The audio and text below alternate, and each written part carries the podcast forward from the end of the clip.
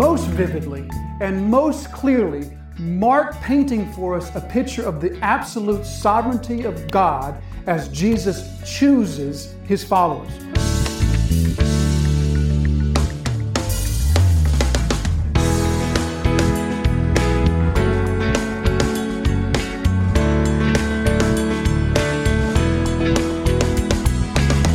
We all have those childhood memories, you know, those really old memories that go way back to those days when we were just barely old enough to begin remembering things. And most of those memories are just little, like a little flash or just a little moment that might just be fuzzy in our minds in which we just have this briefest of memories of those young days of our life. Well, I have those too. You have those too. But I have this one childhood memory that is not just a little flash of a memory. It is a vivid, full memory. And it comes from the days when I was six years old in the first grade. And on this particular memory, I am standing on the line between home base, or on home, home base, home plate and first base. And we're doing that little exercise that we all did way back in the ancient days when I was in the first grade, back in the 1970s, where the coach or the teacher, the PE teacher would choose the two most athletic kids in the class and they would pick the team to play kickball. And so those guys were picking the team, and here I am standing on the first base line. And of course, as the story goes, I'm the last one to be picked. Now, I remember that story vividly. I, I can tell you the weather on that day. It was overcasty and cold. I can tell you the name of those two kids, Ricky and Timmy. I can tell you the name of the teacher, Mr. Forsyth. And I can just tell you, all those ki- other kids that were picked and just the anxiety, you know, I'm talking about is every other kid is picked and then it comes down to me and then there's this fight between the other two kids about who was going to get me. Not that they both wanted me, but they were fighting over who would have to take me. And then Mr. Forsyth steps in and makes one of the teams take me. And then I hear this big audible gasp from the team that is awarded me to their team. And that memory is just there. You know, it's just, almost like it happened a year ago. So that's one of those memories that will, I guess, probably last me till the end of my life. But that was a type of a choosing that stands out in my mind. Today's passage that we look at in Mark chapter 3 is another kind of choosing altogether. That one goes back some 46, 47 years ago. This one goes back about 2,000 years, and this doesn't take place on a playground. This one takes place on a mountainside. So we turn to Mark chapter 3 this morning, beginning from verse 13. And in this passage, there's going to be a choosing. In fact, this is a dual choosing that we'll see in the passage to us this morning. But before we read our passage, let's remind ourselves of the context that Mark is taking us through. In this, in this section, Mark is interested to wrestle with us about the question of not only who is this man Jesus, but what explains this radically polar opposite reaction to him. What explains the fact that some people are conspiring, some Israelites are conspiring with Israel's enemy to illegally kill a fellow Israelite, while others are flocking to him? We saw last week just the immensity of the crowd that's flocking to Jesus last week. And then there's the reaction of the, of the demons as they recognize who he is, and Jesus commands them to silence. So, this polar opposite of reactions. Mark's taking us through this. And the point that he's going to show us is that these two reactions are springing from two different hearts. One heart that is fundamentally opposed to the work of the Spirit. The next passage is going to take us there when we enter into that passage that we often think of as the unpardonable sin. We'll see when we look at that, that's not really what we think it is. But this passage known as the unpardonable sin, which has to do with those who are opposed in their heart to the work of the Spirit. Jesus is compared to one who's possessed of demons. And then we're going to see at the end of our passage today, even Jesus' family come and they believe that he's out of his mind. And so this is all speaking to us of some people who in their heart are vehemently opposed to the work of the Spirit in their heart, and then others who aren't. And this is what explains the different reactions for us. So in our passage today, this is going to show us a different reaction to Jesus. This is the reaction to Jesus of those who are called and then those who are chosen as apostles before him. So let's begin from uh, reading our passage from verse 13. I'll read down through verse 21 and then we'll begin taking it apart. So from verse 13, and he, Jesus, went up on the mountain and called to him those whom he desired. And they came to him, and he appointed twelve, whom he also named apostles, so that they might be with him and he might send them out to preach and have authority to cast out demons. He appointed the twelve, Simon, to whom he gave the name Peter, James, the son of Zebedee, and John, the brother of James, to whom he gave the name Boanerges, that is, son of thunder. Andrew and Philip and Bartholomew and Matthew and Thomas and James, the son of Alphaeus and Thaddeus and Simon the zealot and Judas Iscariot, who betrayed him. Then he went home, and the crowd gathered again so that he could not even eat. And when his family heard it, they went out to seize him, for they were saying, He is out of his mind. So, as we enter into this section, this passage from Mark chapter 3 this morning, let's remind ourselves of sort of the larger tracking context, and that's the context of the strong man. This is sort of a theme of Mark's, is the return of the strong man. The strong man is going to be that parable that Jesus tells in the very next section as he's explaining why he's, he's being attacked. These people are saying that you are, must be possessed of demons to be casting out demons like you are. And so then Jesus tells that short parable about the strong man, how the strong man, in order for the strong man to be cast out, a stronger man has to come. And so Jesus is that stronger man. He is the rightful king. He is the rightful ruler, and a lesser strong man has come into his kingdom and taken over his kingdom and is ruling illegally in his kingdom. But the greater strong man has now come, and the greater strong man is casting out the weaker strong man, the lesser strong man.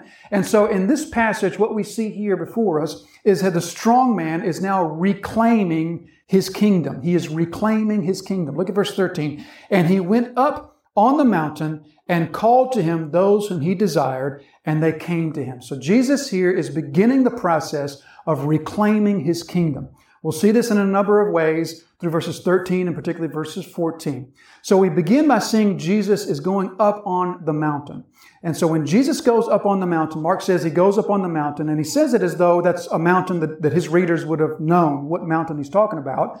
Because notice he doesn't name the mountain, neither do Matthew or Luke. So the mountain is unnamed, but Mark says he doesn't go up on a mountain. He says he goes up on the mountain as though this is something everyone would have known. You'd, you'd have known, I guess, if you were one of Mark's original readers, what mountain he was talking about. It doesn't matter to us what mountain it is, but as he goes up on this mountain, that's our first clue that something very significant and something very important is about to happen.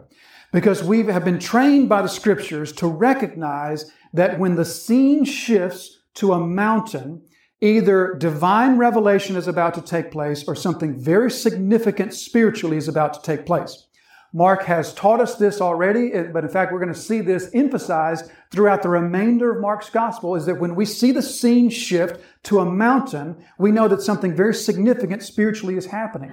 Just to kind of take a, a brief look ahead, chapter 6 and verse 46, he goes up on the mountain to pray. That's the night that the storm comes and he's going to walk on the water. Mark chapter 9 and verse 2, he goes up on to the high mountain.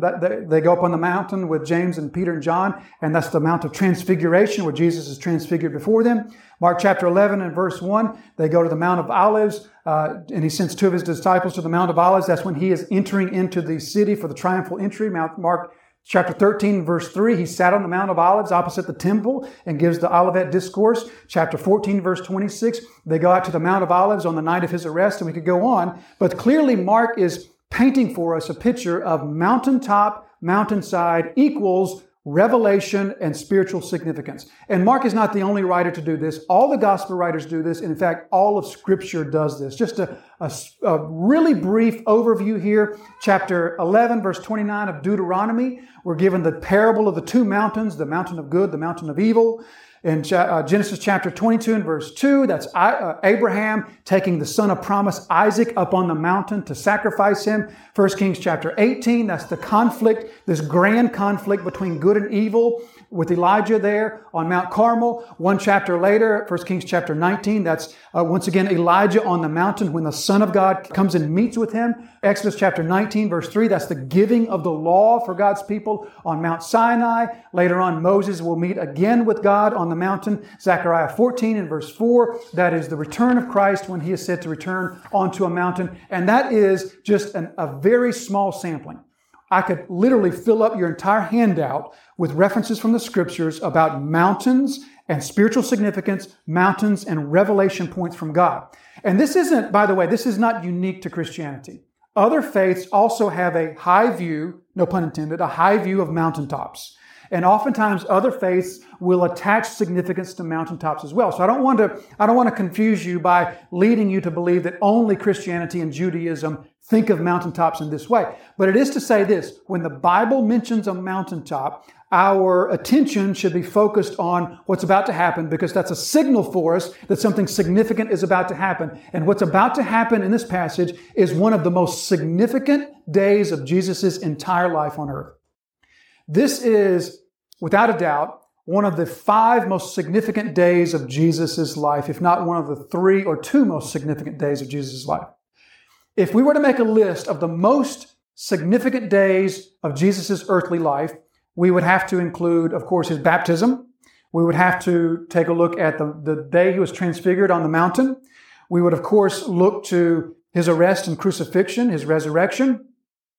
But we would also have to look at this day before us here. In fact, this would, I believe, put together with the day of his death, burial, and then together with the resurrection day, this would be the two most significant days of Jesus' life. This is a tremendously significant day. What we're witnessing on the side of this mountain is something that can really be seen as a crossroads in all of human history, a crossroads in the life of God's people. A new thing will be born on this mountainside today, something that continues to this day and something that's extraordinarily significant. The significance of this day can be seen on the fact that Jesus goes to the mountainside, but also it can be seen if we take a look at Luke's gospel, and we see how Luke tells us that prior to this night, Jesus spent the entire night in prayer. One of only two occasions that Jesus is said to spend the whole night in prayer. Of course, the other would be Gethsemane and the night of the arrest. This being the other night in which we're told that not only did Jesus rise early to pray, but he spent the entire night in prayer.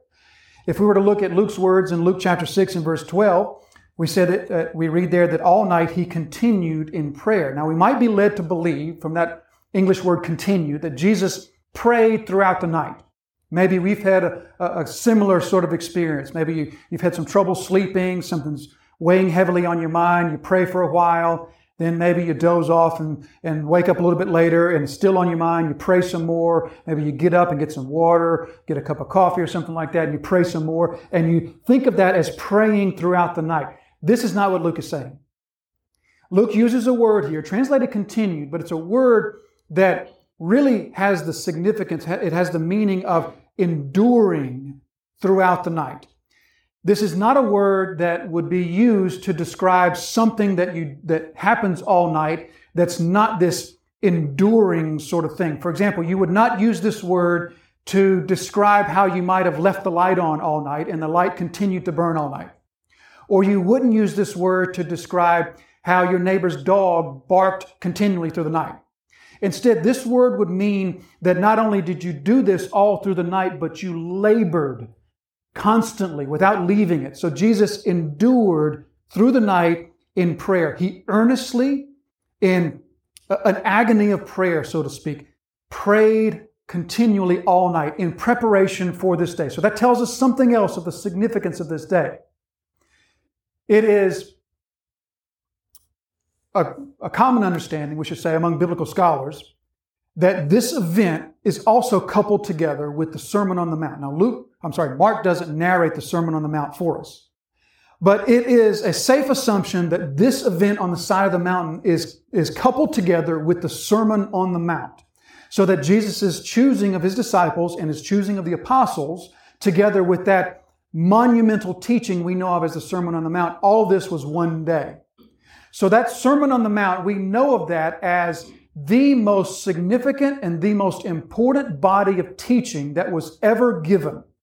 The most significant and the most important sermon ever preached is the Sermon on the Mount, and this is taking place on this day. So we sort of get a feeling, a sense now of the weight of this day, of the importance of this day, but yet there is more. So we read here, he went up on the mountain and he called to him those whom he desired, and they came to him.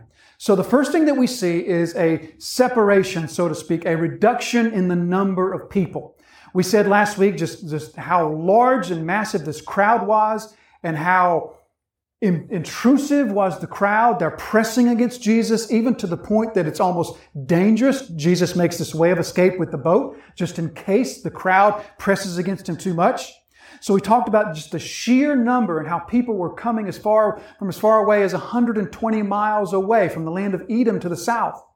And so we talked about the size of the people here. Jesus was down by the Sea of, of, of uh, Galilee here, and he's going to now separate himself from that larger, massive crowd. He's going to go up the hill, and then we're going to see that he's going to call unto himself some of that larger crowd, and he's going to separate some of them off unto himself. So what this calls to mind for me is the the twofold reduction in number of Gideon's army. Remember that? There was the, this big army of, what was it, 30,000, and then it was reduced down, and then it was re- reduced down a second time to the 300. This, I think, harkens back to that reduction, that twofold reduction in number of Gideon's army and before he goes against the Midianites there. So this tells us of Jesus looking upon the crowd, all of this crowd has been drawn to Jesus for his healing. They are enamored with his healing powers, with his miraculous powers, and they've been drawn to him from places so far away, but it's a massive number of people. So Jesus wants to separate himself from that larger body of people that's drawn to him for his healing powers, and he wants to draw unto himself those whom we read here, whom he desired. He called them up the mountain to himself. So when he called them up the mountain, when he called to them, this is a word that speaks to uh, not just in inviting them to come, just not just Jesus giving this sort of invitation, you want to come on up the mountain with me. This is a word that's often translated summoned. It, carries with it not just a, a invitation, but it carries with it a distinct sense of authority. Mark will use this same word again in chapter 15 and verse 44 to speak of what Pilate does for the centurion. He summoned the centurion. Or Matthew will use this word in chapter 18 and verse 32 when he says that the master summoned to the servant. He summoned him to come here and then he said, you wicked servant. So it's a word that carries with it a, a distinct sense of, of an authority, summoning a subordinate unto himself. So he summoned them up unto himself, but it even is more distinctive than that. So Mark is going to use some, some words here, some language here in which Mark is purposely trying to paint for us a picture of Jesus' exclusive sovereignty as he calls them unto himself. So the first thing that we see here is that he called to him. Now, that's the word aperkomai, and it has this prefix, A-P-E-R, aper. We use that in order to describe something that separates out that which we do not want and focuses in on that which we do want. For example, we use it in the word aperture. So think about an aperture on a camera or an aperture on a telescope. And what does an aperture do? An aperture lets you look through and focus on what you want while it also eliminates out from your view that which you don't want. And this word carries that distinct sense. Not only is it a calling to come to me, but it's a calling to separate from them. So it's a twofold word here. It's, it's saying not just come to me and bring everybody else with you, but come to me while separating yourself from them. It harkens us back to Genesis chapter 3, the whole uh, command that's given to the man. The man shall leave his father and mother and cleave to his wife. The same thing here, the same idea is not just not just the man, but this leaving and cleaving sort of thing. Jesus calls for them to leave the crowd and come unto himself. So that word is given to us in something that the Greek language calls the, the middle voice. Now, the middle voice, you don't need to know uh, any, what this really means, but this is just to say this. The middle voice is what's used when the, the actor of the verb is also the object of the verb. When the actor of the verb is also the object. So we use the same sort of thing in, in, English and all other languages. But what it's saying to us is that Jesus is not just giving the command, but he's specific to say that I'm the receiver of the action of that. So it's like he's saying he himself called unto himself those whom he desired. He himself called unto himself those whom he desired. And that, that word, those whom he desired, that is what the Greek language calls an intensive pronoun. So literally we could translate that those whom he himself desired for himself. All right, so let me put all that together, and it's going to sound really awkward and really clumsy for you, but I'm going to translate it very literally and very, very woodenly. He himself called unto himself, or he himself summoned unto himself those who he himself desired for himself. Now that sounds incredibly bulky and awkward and cumbersome, but that's the language that Mark is using. He himself summoned unto himself those who he himself desired for himself. So the picture that Mark is trying to paint for us is a picture of Jesus as the sole actor here, as the sole one. He desires for himself this people. He desires for himself these to be separated from the larger crowd. He's not telling the crowds to go away. He's not saying, I'm done with you. He's not saying, my healing is over. But what he's saying is, I can't do what I came to do with this number of people. I came to teach. I came to preach. I can't do that. And so I'm going to call unto myself those whom I desire for myself. I'm going to summon them unto myself, those who I desire to have for myself. This is most vividly and most clearly Mark painting for us a picture of the absolute sovereignty of God as Jesus chooses his followers. So this is not the choosing of the apostles yet. This is not the designation of the apostles. This is the designation of those who would be separate from the crowds, who are enthusiastic about Jesus. They're enamored with his healing powers. They're here to get healed. Everybody there is there to get healed. But this is separating from that crowd those who are there only because they are drawn to Jesus' healing power. It's separating from those, those whom that Jesus would desire to be his followers. Those whom, who would have a desire to be with Jesus and to be his follower and not just simply be healed by him. So it's this calling unto himself, this summoning unto himself. Notice that they all came because when the sheep hear the shepherd's voice, the sheep respond to the shepherd's voice. So this is a clear picture of the doctrine of God's choosing. I didn't put it there. I'm not twisting any words to make it appear like it's there. I'm simply showing you what Mark wrote. If you are under the impression that the doctrine of God's choosing is something that only shows up in Ephesians and Romans, then here we have it in Mark chapter 3. Clearly, Mark is saying to us that Jesus chose for himself those whom he wanted to separate from the larger crowd to come to him to be his followers. And again, we're not yet to the apostles. We're just simply to those who will be followers of Jesus who respond to his call, his sheep hear his voice, and they are set apart from the larger crowd. So this is the setting apart of the church. Now, the church proper is born in Acts chapter 2, is it not? With the giving of the Spirit and the birth of the church. But in a real sense, we could trace the, the beginning of the church to Mark chapter 3. Because this group that's being set apart is the group that will become the church in Acts chapter 2. This is a, a designating, a, a setting apart of those who are committed to be followers of Christ. This is, if we really wanted to trace the roots of the beginning of the church, we could trace it to Acts 2 and we could trace it beyond Acts 2 right here to Mark chapter 3. This is the sovereign call of God upon these. If this call did not exist, then the church would not exist.